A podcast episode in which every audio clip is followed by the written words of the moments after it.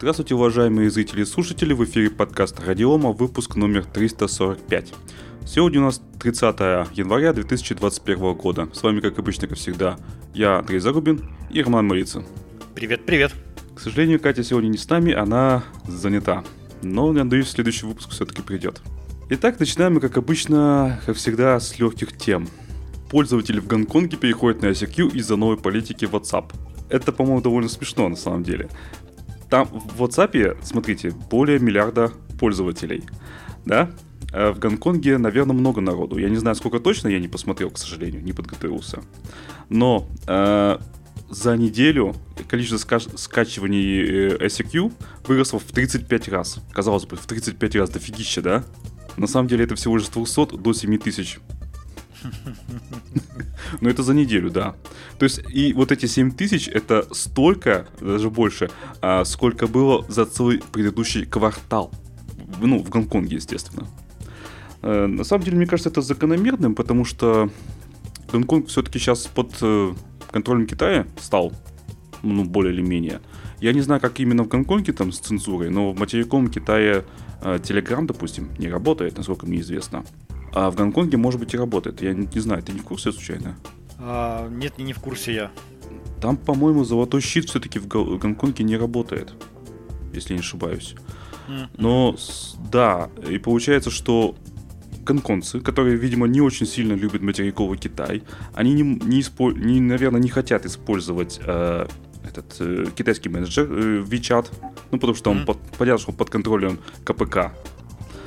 А есть вот российская ICQ, которая не забанена, обратите внимание, да? То есть, uh-huh, потому что российский, Китай и Россия, мы все-таки как вроде как дружим, пока что, во всяком случае. И почему бы не перейти на ICQ? Ну, вот так вот. И при этом не под контролем э, КПК. И при этом не забанен. Ну, красота же. А интерфейс, по интерфейсу они сейчас все одинаковые. Что в WhatsApp, что в Viber, что Telegram, что ICQ. Там принципиальной разницы по интерфейсу вообще никакой нет. По-моему, все логично. Ну да. Вообще, я, честно говоря, удивлен, почему именно ICQ всплыл в этом контексте. Я тоже. Но почему бы и нет, видимо. Ну, а, слушай, а что... куда еще переходить? Ну, давай по по посмотрим. Куда? Telegram заблокирован, вроде как. Ну, если Telegram заблокирован, то тогда может быть действительно ICQ какой-то вариант. Я просто смогу сразу сказать, что все сейчас, по-моему, переходят на Telegram. Потому что, ну, однозначно, последние сервисы, которые... Ну, а кто? Есть а страны, кто? где Telegram заблокирован. Поэтому... Ну, если Телеграма нет, то, в принципе, ICQ вариант. Да. А, в России у мессенджера насчитывается 439 тысяч пользователей. Ну, то есть, вообще-то совсем чуть-чуть, по большому счету. В принципе, он у меня стоит. Мы с тобой по нему Оно общались, но... Да, но поскольку Telegram не заблокирован, все, все на Telegram. Да, и, кстати, ICQ же будут э, предустанавливать на телефоны, которые будут продаваться в России. Ты это знаешь? Так что там количество пользователей, видимо, еще увеличится, возможно. Uh-huh, uh-huh, uh-huh. Вообще, я, кстати, наверное, поддерживаю, что как-то нужно нам э, российский именно мессенджер, потому что Telegram, он как бы не совсем российский. Как бы то кто бы что ни говорил. Все-таки он не российский. Он под э, серверы в Европе, в Евросоюзе, сам Дуров живет в Евросоюзе, команда находится в Евросоюзе, зарегистрированы юридически они, по-моему, на Кипре, если не ошибаюсь. Ну, все как обычно, то бишь. Поэтому... Или, или британских островах этих. Ну, как-то так, в общем, в каком-то офшоре они зарегистрированы официально. Поэтому, ну где он российский-то? Нигде. И нам нужен свой мессенджер. Почему бы не ICQ? У нас, собственно, других-то, по-моему, особо-то и нет. А, ты знаешь, я э, сравниваю все другие мессенджеры, ну, у ICQ хоть какая-то нормальная инфраструктура, хоть какая-то база пользователей. То есть я, заходя в любой другой мессенджер, там своих знакомых не вижу, кроме тебя. А в ICQ я каких-то, да, старых знакомых нашел. Даже пообщался с ними. Да, да, меня тоже. Меня, меня нашли. Я только залогинился, мне сразу давай написывать. О, привет, ты тоже тут. Ну, потому что там, да, когда логинишься, там сразу уведомление влетает там всем э, твоим друзьям, с кем ты когда-то в Mail.ru там общался. Там, и Нет, далее. я не залогинился, я именно зарегистрировался. То есть э, это именно ну, по номеру ну, телефона да. там же идет. Угу. То есть, а, ну понятно. Это меня увидели по номеру телефона.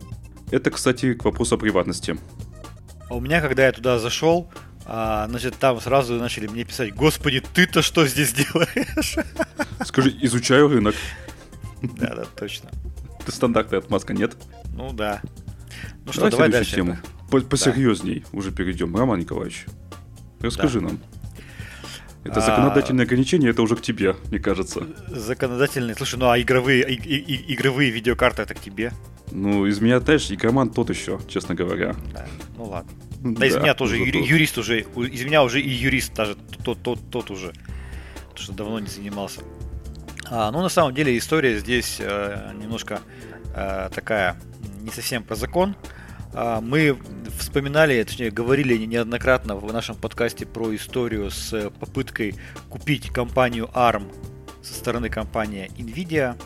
Вроде как бы все напряжены из-за этой покупки, ну потому что много э, производителей э, вычислительной техники э, ставят, делают свою ставку на ARM процессоры. Ну, все помнят и историю с Apple. Uh, уже Huawei выводит свои ноутбуки с ARM процессорами. Qualcomm очень активно сейчас идет на рынок, так скажем, uh, десктопных процессоров. Ну, то есть, внимание к ARM привлечено очень большое. Да, что говорить, даже наш Байкал М российский тоже тоже это одна из очень таких важных архитектур, которая будет использоваться в России. А, и вот э, э, компания Nvidia а, изначально отвела на согласование с антимонопольными органами разных стран полтора года. Но при этом пришла новость о том, что законодательство Китая и Великобритании будет ужесточено для предотвращения нежелательных для национальной безопасности сделок – что, собственно, и угрожает успеху Nvidia в покупке ARM. Соответственно, да, мы помним, что там часть владельцев, э, так скажем, в уставном капитале это Великобритания и Китай. Соответственно, каждая из этих стран, она будет проверять э, эту сделку на соответствие своему законодательству. Вот. А, и таким образом, э, во-первых, в КНР вступают в силу новые правила контроля за иностранными инвестициями. В Великобритании есть свои противники – продажи данной компании. Поэтому изначально те планы, которые строила Nvidia относительно того, что у них уйдут полтора года на соблюдение выполнения всех требований антимонопольного законодательства, может запросто вылиться в 3-4 года, там, допустим, да, при изменении законодательства в более такую жесткую сторону. И, короче говоря, не факт уже, что так просто и легко пройдет эта покупка, и вообще не факт, что она совершится. А, ну, же здесь пишется в новости о том, что американские власти могут потребовать от Nvidia либо провести реструктуризацию собственного бизнеса, либо наложить на деятельность компании некие ограничения после покупки ARM. Да? То есть уже третий, третья страна, то есть э, США, которая выступает, так скажем, регулятором на стороне покупателей, а не на не стороне продавцов, тоже может повлиять на вот эту сделку и вставить дополнительные условия для компании Nvidia. Ну, в общем, все три страны, которые так или иначе заинтересованы, э, имеют влияние а, на сторон по сделке, ожидается, что все три страны, все три регулятора будут, так скажем, ужесточать свои требования к NVIDIA и к этой сделке. Ну, что, честно говоря, делает сделку еще на порядок сложнее, делает ее, возможно, еще дороже и вообще ставит под вопрос, на самом деле. Как ты считаешь, насколько э, вот это э, приобретение компании Nvidia может, допустим, нарушить баланс сил среди производителей процессоров, допустим, даже для США? Насколько сильно это может ударить по Intel? По Intel? Не знаю. Это может сильно зависеть от того, какое и были какое-нибудь соглашение между Nvidia и Intel. Может, они о чем-нибудь договорятся, допустим, закупить Qualcomm то же самый. Запинать его, фактически. Запинать... А, кстати, у Intel уже есть э, кровный интерес. Uh-huh. Потому что AMD, ой, Apple ушла, с, уходит с Intel на ARM. Uh-huh. Правильно? То есть они будут терять деньги от этого. Плюс э, другие ноутбуки нач, начнут сейчас появляться на ARM. То есть для Intel это, это наверное, будет невыгодно. Ну, а Финансовые возможности Nvidia. А вот представь себе, а, Nvidia покупает Intel и, допустим, каким-то образом начинают конкурировать. Nvidia покупает ARM. ARM. Нет, и, прошу, прошу прощения, Nvidia покупает ARM. А, и каким-то образом начинает там, вставлять палки в колеса компании Apple, которая производит э, процессоры на ARM архитектуре. Может быть такое, не знаю. Ну, короче ну, мы говоря... Не знаю, мы сейчас гадаем уже фактически. Да, ну, короче говоря, факт... Для меня эта новость, она показалась интересной, потому что для сторон здесь уже, получается, ну, появляются какие-то новые вводные, как говорится, да, новые условия. То есть внешняя ситуация для участников сделки изменилась. В каждой из стран... Ну, смотри, ну, говори, больше всех кто теряет? Британия, потому что из них, э, даже несмотря на все обещания, скорее всего, Nvidia выведет бизнес из Британии в США. Постепенно хотя бы, возможно. Потому что им нафиг не нужно в Британии это все, чтобы оставалось. Ну, по большому так счету. Еще больше может потерять Китай. Ну, понятно почему. Санкции. Ну смотри, вот даже в новости пишется, что британские власти также намереваются принять закон, согласно которому широкий спектр сделок может быть отменен в случае выявления угроз для национальной безопасности. Да? То есть представь, себе, они говорят, а вот с нашей точки зрения эта сделка должна быть отменена, если она будет заключена. Какой это риск для покупки? Большой. Ну, потому что а... так вот Британия имеет влияние на мир. Ну, айтишный мир, причем именно. А как только они потеряют АРМ, они потеряют это влияние. Да, это вот деньги. Британский антимонопольный орган 6 января объявил о том, что начинает рассматривать указанную сделку с Nvidia на предмет наличия возможностей для злоупотребления ценами или искусственного ограничения качества услуг ARM, оказываемых конкурентам Nvidia. Ты посмотри, на самом деле, говорю, практически каждый из стран э, США сказала, что будут, э, скорее всего, применять новые ограничения к сделке с Nvidia. Британия сказала, что начинают серьезно очень вникать в этот вопрос и даже могут принять новый закон. Китай то же самое сказал, что может принять новый закон и изменить эту ситуацию. Но, блин, я думаю, что это ребятам тяжело будет с этим. Подожди, еще Путин не высказался. По а, поводу. слушай, еще да, и, еще сейчас еще, а если сейчас еще Россия скажет, что ребята это, правда непонятно ну, каким боком. Вообще. Наш ФАС выйдет и скажет, слушайте, ребята, что-то нам не нравится. Да-да-да. Вот. Поэтому э, мне кажется, что сейчас, во всяком случае, процесс может затормозиться. Как минимум. Да. Если ну, там... посмотрим, что будет. Через годик-другой, наверное. Посмотрим, что будет. Похоже, будет это все-таки продажа, да. Да. Давай дальше. Вейланд шагает по планете. А именно в Ubuntu 21.04 решено включить Wayland по умолчанию. Ну, мы помним эти баталии, некоторые тут э, категорически против Wayland, говорят, давайте останемся на, на X-сервере, зачем нам этот Wayland нужен, он не сырой. И тут же в новости это, собственно, подтверждается. При использовании проприетарных драйверов NVIDIA, ну, то есть большинство людей, которые используют видеокарты NVIDIA, в Linux в том числе, используют, наверное, все-таки проприетарные драйверы. Mm-hmm. Потому что на свободном драйвере игры банально тормозят. Так вот, по умолчанию продолжит использоваться сервис на основе X-сервера. Ну, здрасте, приехали. То есть большинство людей просто не смогут использовать Wayland просто потому, что у них Nvidia. Классно. А, ну, ты знаешь, у меня вот такое ощущение, что вот, э, так скажем, компания Red Hat продавливает использование Wayland, а уже как бы, это, мне кажется, уже становится каким-то способом навязывания. А пусть сначала сделают нормально. Почему бы нет? Да. Нет? Слушай, ну, ты не знаешь да. вообще, в чем сложность? Вот Nvidia проприетарный драйвер и Wayland. Не знаешь? А, нет, честно говоря, вот именно эту историю я не знаю, но а, видишь, вот написано, что, во-первых, есть а, всякие ограничения сеанса гном на базе Wayland. Там, например, а, уст- были, были устранены многие ограничения сеанса гном на базе Wayland, которые были отнесены к числу проблем, которые блокировали переход. Например, только недавно появилась возможность предоставления совместного доступа к рабочему столу. Вообще, на мой взгляд, э, Wayland это ну, перспективный графический сервер, и он имеет много плюсов по сравнению с Xami. Но мой, мой прогноз, что переход на него будет гораздо медленнее. А, конечно, хочется всем там новые фишечки там воткнуть там, да, чтобы не быть в числе там какой-то серой или черной вороны, там, да, как говорят, а в числе белой вороны, которая вроде как все перешли, а ты еще до сих пор там на старом их сервере, и хочется сделать свой дистрибутив а, современным, модным, соответствующим всем тенденциям. Может быть, как раз-таки вот эта а, попытка заявиться о Вейланде по умолчанию, это попытка вот сохранить имидж такого модного, современного, актуального дистрибутива.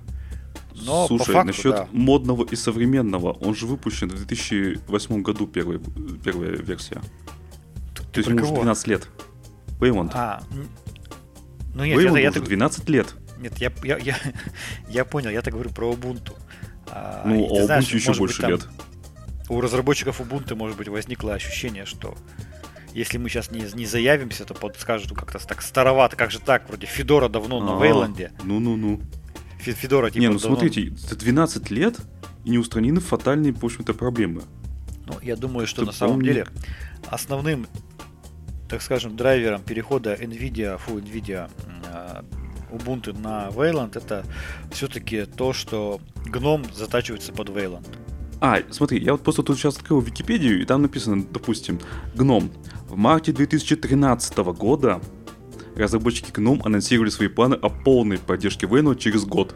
Да. Как тебе такое? Ну да, то есть э, э, Red Hat развивает... Прошли годы. Да, э, сооб- ну, Red- э, гном, он вообще он нацелен на Wayland. Там я Red Hat, я так понимаю, достаточно много усилий вкладывает в том, чтобы э, развивать под Wayland гном. Э, Гном под Xorg уже, я так понимаю, практически не сопровождается. Ну, я, я честно говоря, ну, не особо вникал в эту историю с гномом и с Wayland, потому что как бы совсем дал- далеко от нас, а там от Астры. Вот, но я слышал, что действительно гном, он нацелен на Wayland сейчас. И, соответственно, ну, разработчикам, особенно энтузиастам, ну и зачем им лишний раз там, да, что-то переписывать, если вот уже есть готовое решение, нацелено на Wayland. Пожалуйста, они его возьмут, оно вроде как бы работает. Гном лучше работает на Wayland, перспективнее на Wayland. Там через там еще полгода вы, вы выпустится новая там версия Wayland с гномом, который будет еще лучше совместима. Ну, типа, давайте сейчас уже перейдем. Зачем нам сейчас мучиться там, отлаживаться на иксах? Да, а для разработчиков Ubuntu это может быть ну, решение понятное. Да, но при этом действительно многие приложения, многие драйвера до сих пор используют X-сервер. Ну, по сути, Вот, поэтому- пользователи Ubuntu становятся бета-тестерами принудительно. Да, поэтому я все-таки считаю, что это, это, это вызвано не готовностью Wayland, это вызвано не потребностями пользователя, это вызвано потребностями гнома. Все. Если бы они использовали, если бы Ubuntu по умолчанию использовало другое пользовательское окружение, например, там DDE там из э, Deepin, то они так бы сидели бы на, X, на Xorg. Я условно говорю. По крайней мере, в 2020, 2022 году, 2021. А так, гном, гном сейчас на- нацелен на Wayland. Все, это требование гнома. Это не требование пользователя, это не требование разработчиков драйверов. Не, вот мне так кажется, это требование гнома. Если ты используешь гном, ты будешь использовать Wayland. Все. Ну, к счастью, это Linux, поэтому мы можем не использовать GNOME, и можем использовать что-то, что угодно другое. Да, но вот мы напоминаем, что и в новости об этом напоминают, что это уже не первая попытка со стороны Canonical перевести Ubuntu на Wayland. Первая попытка была предпринята в 2017 году, а, когда а, было объявлено, что Ubuntu 17.10 по умолчанию будет работать на Wayland, но в Ubuntu 18.04 из-за нерешенных проблем был возвращен традиционный графический стек на основе Xorg сервера. Поэтому я не удивляюсь, если в Ubuntu 21 там 10, которая выйдет осенью, вновь будет по умолчанию X, X сервер. Ну, видимо, так и будет. Не, ну, как бы я, пожалуй, в целом-то за то, что давайте двигаться дальше, как бы Wayland, но почему столько нерешенных проблем за 12 лет? Ну да, Меня вот это больше всего смущает. согласен, согласен. Это такая история. Давайте, давай поговорим о хорошем, о позитивном. А, да, давай. Появился, у нас по- появляется новый игрок на рынке видеокарт. Это так интересно стало. Теперь можно говорить о том, что будут не только э, красные и зеленые видеокарты, но еще и голубые, наверное. Как ты считаешь, какого цвета будет видеокарта? А, судя по радиатору, алюминиевого цвета. Да, а Intel выходит на рынок э, дискретных видеокарт и представила свою первую видеокарту Iris Xe для настольных ПК. Ты посмотрел, почитал возможности этой видеокарты? Что скажешь? Ну так что тут сказать? Это там же в тексте новости написано. Это затычка для бюджетных э, ПК, которые офисные. То есть она ничего толком не может. Это по сути там графический чип, э, который используется в, внутри центральных процессоров Invi- да, Intel. То есть его выделили в отдельное устройство, э, втыкаем в PCI слот, PCIe, и, пожалуйста, у нас есть типа видеокарта, на которой можно вот просто выводить ну, документ печатать, грубо говоря, там, с, с ее помощью. Да, и при этом Ну, это смысле, видеокарта розницу- и все. Это Да, этом абсолютно. это Да, при этом эта видеокарта в розницу по- по- поступать не будет. И То есть ее в рознице купить будет невозможно. Да, ее будут проталкивать насильно. Ну, в комплекте она- с- в ПК. Да, в комплекте с недорогим ноутбуком или в, в комплекте там с недорогим, а, а, с недорогой рабочей станцией. Это есть пишется, прикольно, ш- только почему в недорогом рабочей станции это будет выделяться в отдельное решение, которое явно его уда- более дорогим сделает решением. Конечно. Я вот это Да, понять не могу. Видеокарту не будут продавать обычным потребителям, она будет доступна только для корпоративных заказчиков, чтобы ее массово закупали для слабых офисных компьютеров. И пока есть пока только одна такая видеокарта от компании Int- э, Asus. Вот. И в магазинах она не появится. А, при этом, э, что самое-то интересное, это, видимо, первая попытка Intel зайти на этот рынок, отладить процесс, да, отладить поставки, отладить э, какие-то логистику, возможно. А, и при этом готовит, Intel, Intel готовит еще две линейки более мощных видеокарт. XE А вот HP это уже среднего- интересней. Да, и, и- и HP среднего уровня, и XE LP с максимальной производительностью, и которые уже могут действительно продаваться везде, как видеокарта AMD и Nvidia. Но вроде как написано, что компания своими планами не делится. Ну, тут, судя по всему, это все-таки такое тоже корпоративное решение, и, скорее всего, для каких-то э, графических станций или что-то в этом духе. Да, но вроде как здесь написано, что вот э, не Стой, делится, стой, стой, но- у тебя звук переключился. Сейчас. Да, все, поправил. Но буквально в следующей же новости э, нам сообщается, что появилась еще четвертая видеокарта, которая HE HPC, которая, видимо, считается супер высокопроизводительная. А, значит, старший вице-президент компании Intel и главный архитектор графики Раджа Кадури опубликовал изображение гигантского графического процессора X HPC, предварительно основан на 7 а, нанометровом техпроцессе, который ляжет в основу ускорителей вычислений Понте Вечина. А, здоровенный такой процессор. Ну, короче говоря, суть в том, что Intel хочет сделать супер мощную, ну, не знаю, как назвать, видеокарту или графический вычис- вычислитель. Поэтому вот эта, так скажем, объявленная бюджетная карта, это, конечно же, не та цель, а, которую хочет добиться Intel. Это просто какая-то первая попытка, да, начать выходить на этот рынок. А так получается, что у них будут видеокарты э, дискретные под самые разные сегменты. От слабых бюджетных затычек до супер э, мощных э, графических вычислителей. Вот, поэтому я думаю, что Intel не смогла пройти мимо истории с зарабатыванием денег компании Nvidia и AMD на майнинге, на майнерах. Заказы большие, рынок мощностей Nvidia не хватает. А для покрытия спроса огромный дефицит. Я думаю, что Intel за- запросто может выйти на этот рынок. Она не- должна его пропустить. Как ты считаешь? Да, может быть, даже на этом чипе не будет тормозить э, ремастер э, Crysis. Ну, вряд, ну, это вряд ли. Ты на который, про который, который HPC? Да, да, самый мощный, там, где здоровенный такой чип. То есть ты, то есть ты иронизируешь. Конечно. Ты просто наверное, не в курсе, что э, сделали ремастер пе- первого Crysis, которому уже более 10 лет, по-моему. Мгм, мгм. Сделали ремастер так удачно, что он тормозит на самых мощных видеокартах, что только есть. А, слушай, ну э, на самом деле э, сделать плохо это несложно. Вот мое такое ощущение. Что сделать плохо это несложно. Это да. Сделать так, чтобы все тормозило, это несложно. И даже я так смогу сделать. Вот меня поставь главным архитектором ремастера Crysis, я тебе сто процентов сделаю так, что все будет работать так, что люди будут плакать от ужаса и говорить, боже мой, почему такие слабые компьютеры у нас. Надо, конечно, планку-то держать, понимаешь, планку держать.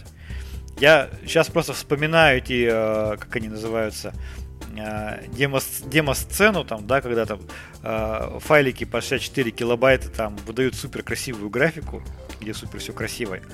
А, и смотрю на современные игры, которые требуют под 100 гигабайт, у меня слезы на глаза наворачиваются.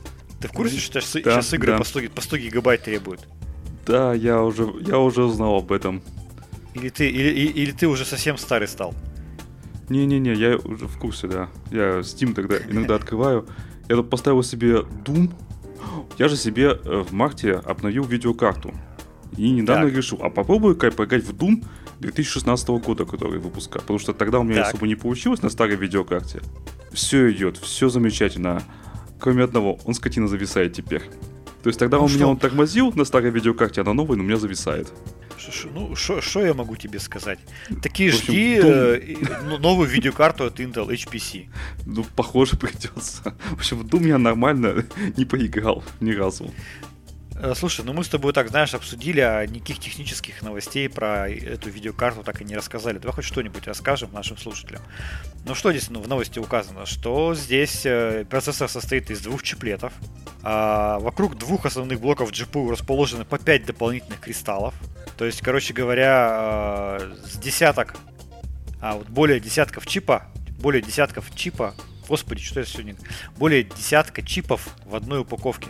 Короче говоря, вот за счет, э, как, как это называется, когда ты не за счет повышения уровня технологии увеличиваешь мощность, а за счет дублирования, там, да, так скажем, параллелизации. Такой способ, это экстенсивное развитие, так, так это, по-моему, называется, или я могу ошибаться. Ну, вообще, раньше такое использовалось, когда вот в 80-е и 90-е а, там выпускали такие рабочие станции, именно рабочие станции, графические станции, там, где вот не один центральный процессор за все отвечал, а вот э, разбивали каждую задачу на отдельный чип. Там звук это отдельно, графика отдельно, а, расчеты, математические расчеты на отдельном чипе и так далее. Это было там а, очень дорогие а решения. Ты, а, ты, а ты помнишь, а вот, а вот потом еще было решение, это когда несколько видеокарт NVIDIA оставили. Вот это очень похоже ну, на вот эту историю. Когда несколько графических это, чипов... Это и сейчас используют. Четыре да, штуки вот несколько, можно поставить. Несколько графических чипов умещают на одной этой то есть мне так кажется, вся история идет по спирали, потом разработают технологию, которая сможет это убрать, потом будет, пожалуйста, реклама, вот мы наконец убрали это тепловыделение, там у нас меньше чипов, там меньше вентиляторов, меньше оби размер, вот давайте покупайте теперь новую. Так потом у, снова э, дублировать. У AMD же было, когда они э, сделали э, четырехъядерный свой первый процессор, там mm-hmm. было на самом деле вну- внутри одного э, процессора два двухъядерных кристалла. Их за это ругали. Типа, а, вы там как, как бы 4 ядра, да, технически, но как бы не совсем. Ну вот, я думаю, что здесь это как раз из этой же серии все. Ну что, давай дальше про игры. Да, у нас есть еще более позитивная новость. Э, а именно про Linux, э, Steam и Proton. Ну и Windows тоже. Итак, когда Э, в прошлом году, 10 декабря, состоялся э, релиз игры Cyberpunk 2077. За день до этого уже вышла новая версия Протона с поддержкой этой самой Киберпанка. О чем нам это говорит? О том, что Протон хорошо развивается, а он ты очень такое, актуален. Что, что, что такое Протон? Хоть расскажи в двух словах. Протон это Вайн. Вайн, э, собственно, по сути это Вайн. Но сделан именно под Steam, э, делается Valve, он, естественно, open source, то есть его можно собрать самостоятельно и самостоятельно использовать вне Steam. Это реально, это люди так используют. Это один из тех пинков, наверное, мне кажется, который Linux популяризирует. популяризирует. Linux за что ругают? За отсутствие софта, за отсутствие игр. Вот, пожалуйста, для игр есть Steam теперь. Там, конечно, не все идеально. Понятно, что вообще анонс был всего лишь полтора года назад. То есть это новый инструмент, по сути. Хоть и Wine старый инструмент, но сам Proton всего лишь полтора годика. Но уже сейчас практически все э, AAA игры, то есть самые блокбастеры, они все запускаются в Proton.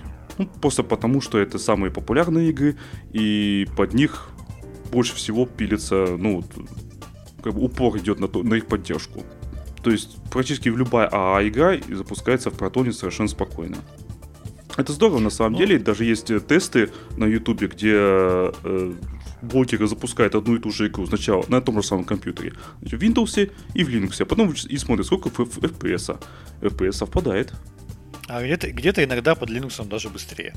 Да, чуть-чуть. Ну, там понятно, что там скорее погрешность, ну, плюс-минус там. Но в целом-то они совпадают. То есть а, просадок производительности нет. Что нам эта новость говорит? Она говорит нам о том, что Linux становится точно такой же равноправной игровой платформой, и можно ожидать, что игры будут выпускаться сразу в кроссплатформенном варианте. Есть альтернативное мнение. я вычитал в комментариях, Давай. что из- из-за этого протона а, у издателей и производителей игр не будет стимула выпускать нативные версии игр. Но зачем А. выпускать, если есть протон? Правильно?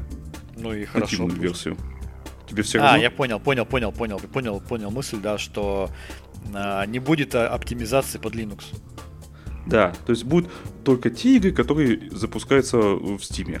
Допустим, ну и ладно, понимаешь, всё. ну, вот на самом деле, ну тогда пусть они хотя бы оптимизируют под протон. И все, не, не вопрос. Если игра будет нормально работать через протон, ну, пожалуйста, почему нет? ну, некоторых это напрягло. Э, Ну, и- идеалистов много что напрягает на самом деле в нашей жизни. А, Но по факту мы будем ну, объективными. Конечного потребителя, не гиков там, да, а конечного потребителя интересует, чтобы ну, просто программа работала. Или игра, чтобы работала. Ну да. Если она работает, мне вот, честно говоря, я вот запускаю э, игру в Стиме, мне вот вообще без разницы, она работает через Vine, через э, там еще что-то, или она работает нативно. Она работает у меня и работает, мне вот без разницы. Потому что для меня это не инструмент разработки, там нет никаких у меня там дополнительных потребностей. Это просто игра. Ну, мне вот без разницы, честно тебе скажу. Кому-то, да, это может быть показаться, что действительно, ой, это же все-таки не нативно, а, не родная игра, я не смогу ее использовать там без Стима, без Протона. Ну, не Ну, знаю, я протон может использовать отдельно от Steam. Поэтому. Да, это, да, да. это хорошо. То, что он свободный все-таки, протон. Да, поэтому я проблем здесь ну, особых не вижу. Хорошо, новость, новость действительно хорошая. Вообще, знаешь, что я тут подумал? Что, наверное, я знаю только два таких больших события. а, ну, наверное, не события, или мега события, не знаю, которые именно сильно продвинули, э, продвинули Linux на десктопах. Первое это Ubuntu, второе Steam с поддержкой Linux. А ты знаешь какие-нибудь Да. еще? Такого уровня на десктопах. Не, Ubuntu, Steam. И вот заметьте, то есть это две коммерческие компании, которые нацелены на зарабатывание денег. И вот именно они продвигают Linux на десктопах, а не сообщества там, энтузиасты и так далее. Ну да, потому как что как действительно... интересно сложилась история, а? Я ничего там не удивительного не вижу. Я поначалу, знаешь, когда а, только ну, вошел, так скажем, в, мир Linux, там, да, я там все там топил за open source, там, за то, что вот open source скоро вот он все, всех порвет, там все, все уйдут эти корпорации, там, знаешь, был такой идеализм у меня. А потом я понял, что open source, он важен, он э, начинает играть значительную роль, но по факту все равно люди предпочитают платить деньги, они предпочитают получать э, хороший продукт, они предпочитают получать поддержку. А, И коммерческие компании вполне себе неплохо зарабатывают. И это на самом деле более, если взвешенный подход какой-то использовать, то должна быть какая-то, ну, э, сотрудничество, да, или симбиоз двух направлений, open source и э, коммерческих компаний, которые помогают этот, этот open source выводить на более юзабельный уровень. А я думаю, что как раз таки Microsoft это давно поняла и перестала бороться с Linux. И просто на базе Linux делают для себя хороший коммерческий продукт, там, тут же VSL, а, который помогает продавать Windows. Вот, поэтому ничего здесь такого супер плохого я там не вижу. В том, что коммерческие компании делают какой-то закрытый, закрытый код там на базе открытого. Все Да. нормально. Если лицензия позволяет, делайте. Не позволяет, тогда не, дел- не, не, не делайте. Вот, ну что, давай дальше. Наверное, последняя сегодня новость будет. Да. И негатива под конец. Ну, конечно, не знаешь, нельзя же заканчивать на позитиве, да, надо же как бы немножко-то напря- напряжение-то подкинуть нашим слушателям. Да-да-да. Ну что, давай я начну. А, Давай. страшная новость нас постигла. Браузер на базе Chromium может исчезнуть из поставок Arch Linux и других Linux из-за новой политики Google. В чем суть драмы? А, Google ограничивает доступ по другим браузерам, которые сделаны на движке Chromium, до- к, до- по, ну, по доступу к внутренним API. API Google имеется в виду. И, соответственно, многие дистрибутивы, а, Arch, Fedora, Debian, Slackware, OpenSUSE, другие, они заявили о том, что мы тогда вообще не будем использовать, э, собирать Chromium и класть его в свой дистрибутив. Вот, потому что там будет, не будет ни синхронизации, не будет облачных паролей, не будет э, других фишек учетки Гугла, которыми активно пользовались юзеры Chromium браузеров. Вот, и такая вот история. И вот вроде как давайте мы сейчас перестанем собирать. Ну, ты как считаешь, насколько это ре- реально? А, насколько Мне реально, кажется- что Google запретит? И насколько реально, что перестанут собирать? Во-первых, я думаю, что он таки все-таки запретит. Потому Мгм. что ему нужно переводить пользователей Chromium в свой родной браузер Chrome. Это раз. А, во-вторых, реакция дистрибу... э, мейнтейнеров, дистрибутивов, мне кажется, немножко истерикой. Типа, вот Google выключим, поэтому давайте мы у наших пользователей заберем браузер. Отлично. Гениально. Это истерика. Настоящая истерика. Я на зло я маме уши не отморожу. поддерживаю. Я, да, я не поддерживаю такое решение. Какой стати вообще? Они почему решают за пользователей, что давайте мы уберем Chromium, потому что вот, а потому что вот мы так хотим. Это чем это лучше э, Гугла в данном случае, который отключает API? Ну вот смотри, еще что интересно, что Google никак не обосновывает отключение Chromium от своего API какими-то приличными в кавычках поводами. Например, заботой о безопасности или чем-нибудь, что могло улучшить их позиции в данной ситуации. Они просто ставят Ну- сообщество перед фактом, что Chromium будет отключен от API. И до свидули. Ну, что они могут сказать? Ну, мы хотим денег, и что? Кому от этого легче станет? Ну да. А, поэтому я думаю, что а, на самом деле здесь и разработчики таких дистрибутивов немножко себе в ногу стреляют, да и бог с ним. А, потому что, например, у нас в Астре, у нас по умолчанию Firefox. И это нас вообще не касается. А второе, они стреляют себе в ногу Google, потому что, как мне кажется, а, сейчас Google, получив там, ну, ну подавляющее большинство пользователей браузеров, это, ну, сидят на хроме и на хромиумах браузеров, там, да, по- по- порядка 80%. Если не считают, что это так ситуация будет сохраняться, чтобы Google дальше не делал, но это, мне кажется, не так. Это даст, даст, мне кажется, дополнительный толчок развитию браузера Firefox, у которого в последнее время сильно позиции-то упали. И сейчас многие дистрибутивы, многие разработчики скажут, слушайте, ребята, а с такой-то политикой, да, в чем преимущество Chromium перед Firefox? Может быть, нам опять к Firefox вернуться? Я ожидаю здесь повышения все-таки популярности Firefox, хотя бы небольшое. Я понимаю, я понятно, что когда у тебя 80% рынка браузеров под тобой, по сути, Начинаешь диктовать условия. ты, ты пытаешься хочется диктовать же. условия, причем, да, причем даже не, ни- никаких там приличными ус- а, а, объяснениями ты не пользуешься. Просто говоришь, так, ребята, сегодня каждый пользователь этого браузера платит мне миллион ежедневно. Ну, я условно говорю. Поэтому я думаю, что просто браузер Firefox э, немножко свою популярность поднимет. А- а- или вдруг произойдет невероятное. А вдруг, знаешь, что произойдет? Что? Вдруг оживет опера. Опера перешла на Chromium движок. Вот та, вот та старая опера живет. Какой там был движок, я не помню. Блинк или что там был, какой там движок там. Да, точно, точно, вроде Blink. Да, вот. А живет Edge. Edge майкрософтовский перешел на Chromium. Помнишь?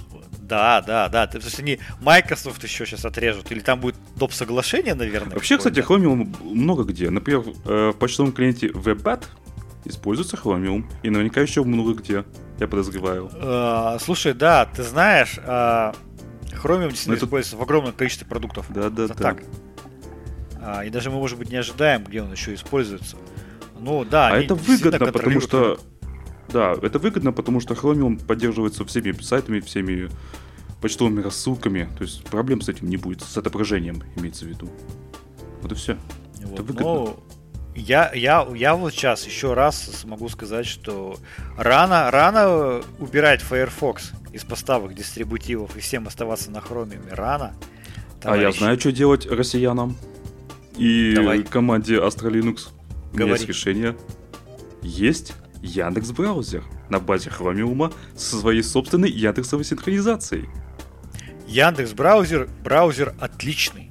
Всем его рекомендую. Я вот, ты знаешь, я недавно пользуюсь. меня- Слушай, у меня недавно, я, я тоже, я, я, я- я- ты, ты на чем? Ты же на винде сидишь. Сейчас да. Вот ты вот сидишь на винде, а я сижу на Linux. И вот недавно об- обновился Яндекс браузер на Linux. Слушай, там столько фишечек маленьких появилось, там дизайник появился. Слушай, я прям в восторге. Я вот передаю команде Яндекс браузера просто огромное спасибо за их браузер. Это прямо, ну, ну, очень круто. Реально круто. И я не понимаю, почему еще команда Яндекс браузера до сих пор у нас не была в спецвыпуске. Это вообще безобразие. Если нас слушают ребята из Яндекса, кто делает Ну, браузер, меня кое-что напрягает. расскажите. Что тебя напрягает? Иногда, когда говоришь Алиса, вот как сейчас я сказал Алиса, выскочила, э, собственно, Алиса в Яндекс браузере и что-то от меня хочет. То есть она постоянно меня Погоди. слушает. А я сейчас скажу. Алиса. А вот у меня она не выскакивает. Почему? Потому что у меня Linux. Она не выскакивает и мне не мешает. Потому что у меня нет активации по голосу Алисы в, э, там, в Яндекс браузере на Linux, пока я не открою вкладку с ней. Не вкладка, там такая маленькая панелька слева выезжает. Да-да-да, я знаю. Но у меня автоматически выезжает, когда я говорю вот это слово. Вот, я поэтому и говорю, вот было бы здорово провести подкаст с кем-то из команды Яндекс Браузер, чтобы у меня, у меня огромное количество вопросов к, к разработчикам. А они не, не негативные, а они как бы конструктивные вопросы. А по- почему вот так сделали? А какие технологии используются? Что планируется? Ре- Реально много вопросов. Браузер супер удобный. Я пытался вернуться там на Firefox, пытался пользоваться Chromium. Нет. Даже при каких-то определенных глюках Яндекс браузера я пока на нем остаюсь. У меня были глюки, там у них было недавно такое плохое обновление, когда на Ютубе пропал звук. Представляешь? Опа.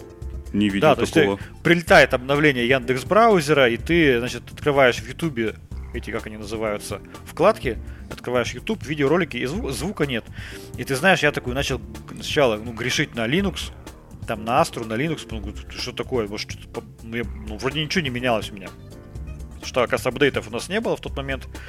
А, Единственное, что обновился, это Яндекс браузер. И я какое-то время, там, неделю или две поработал, там, YouTube слушал там, ну, в этом, в других браузерах. Потом бац, прилетает обновление Яндекс браузер достаточно быстро. И все работает, там, да, было в нотасах написано, что да, поправили звук. Все, больше ну, проблем не было. За Яндекс браузер всеми руками и ногами. Я всех пересаживаю на него из моих знакомых. Тебе, тебя кто А- посадил на Яндекс браузер? Ты, Вот. это был ты. Вот.